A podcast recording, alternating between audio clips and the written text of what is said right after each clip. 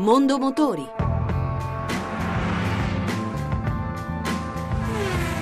A cura di Roberto Taglialegna. Buon pomeriggio e buon ascolto da Lucia Voltan. Una vettura con un nuovo design esterno, un miglioramento nei materiali interni, tecnologia e praticità nella guida nelle strade cittadine.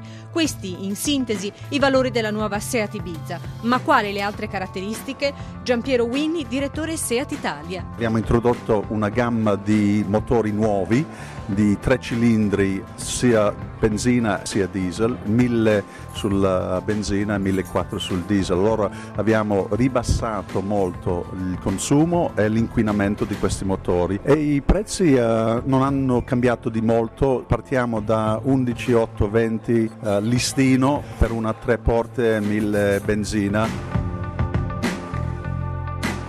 Entro il 2018 Nissan introdurrà una tecnologia che permetterà alle vetture di cambiare autonomamente corsia. Per il 2020 saranno pronte auto capaci di arrivare a destinazione quasi senza intervento umano. Ivan Espinosa, vicepresidente prodotto Nissan Europa.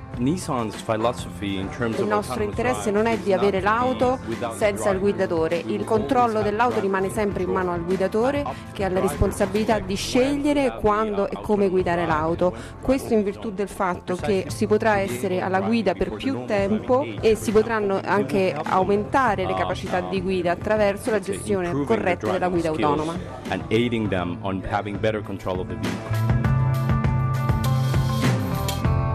E anche per oggi abbiamo concluso. Se volete riascoltare questa ma anche le altre puntate potete farlo al sito radio1.rai.it. Mondo Motori torna lunedì prossimo, sempre dopo il giro delle 14.30. Buon pomeriggio.